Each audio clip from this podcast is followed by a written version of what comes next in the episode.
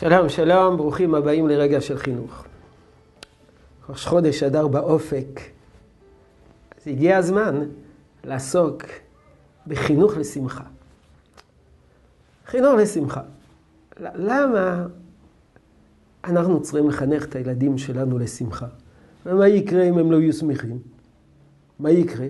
העיקר שהם יהיו מוסריים, עובדי השם, אנשים ערכיים. למה השמחה היא כל כך חשובה? עד כדי כך שאנחנו צריכים לחנך את הילדים שלנו לשמחה. זו שאלה ראשונה. שאלה שנייה, לחנך לשמחה. מה, איך בדיוק מחנכים לשמחה?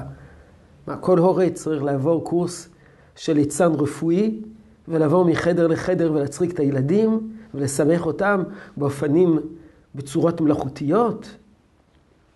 איך? איך מחנכים לשמחה? אז נפתח בהקדמה מאוד חשובה לגבי תפקידה של השמחה בחיים שלנו. השמחה יש לה שני תפקידים. תפקיד אה, רוחני ותפקיד פסיכולוגי. הנה, הגמרא במסרת שבת מספרת שחכמי ישראל, לאחר שקראו את ספר קהלת, רצו לגנוז אותו.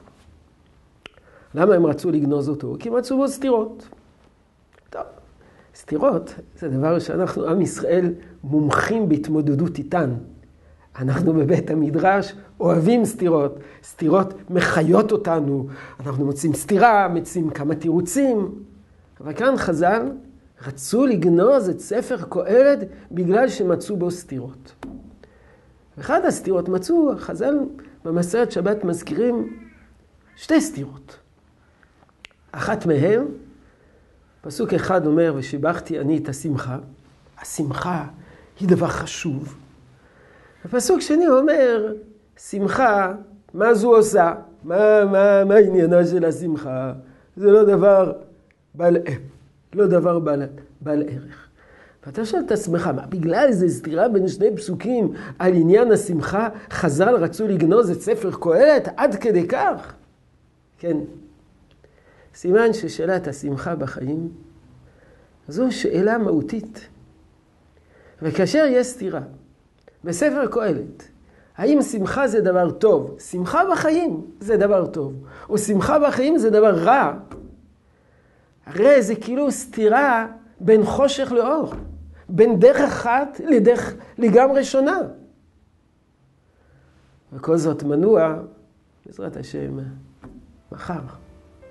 יהי רצון שתשרה ברכה בעבודתנו החינוכית. שלום שלום.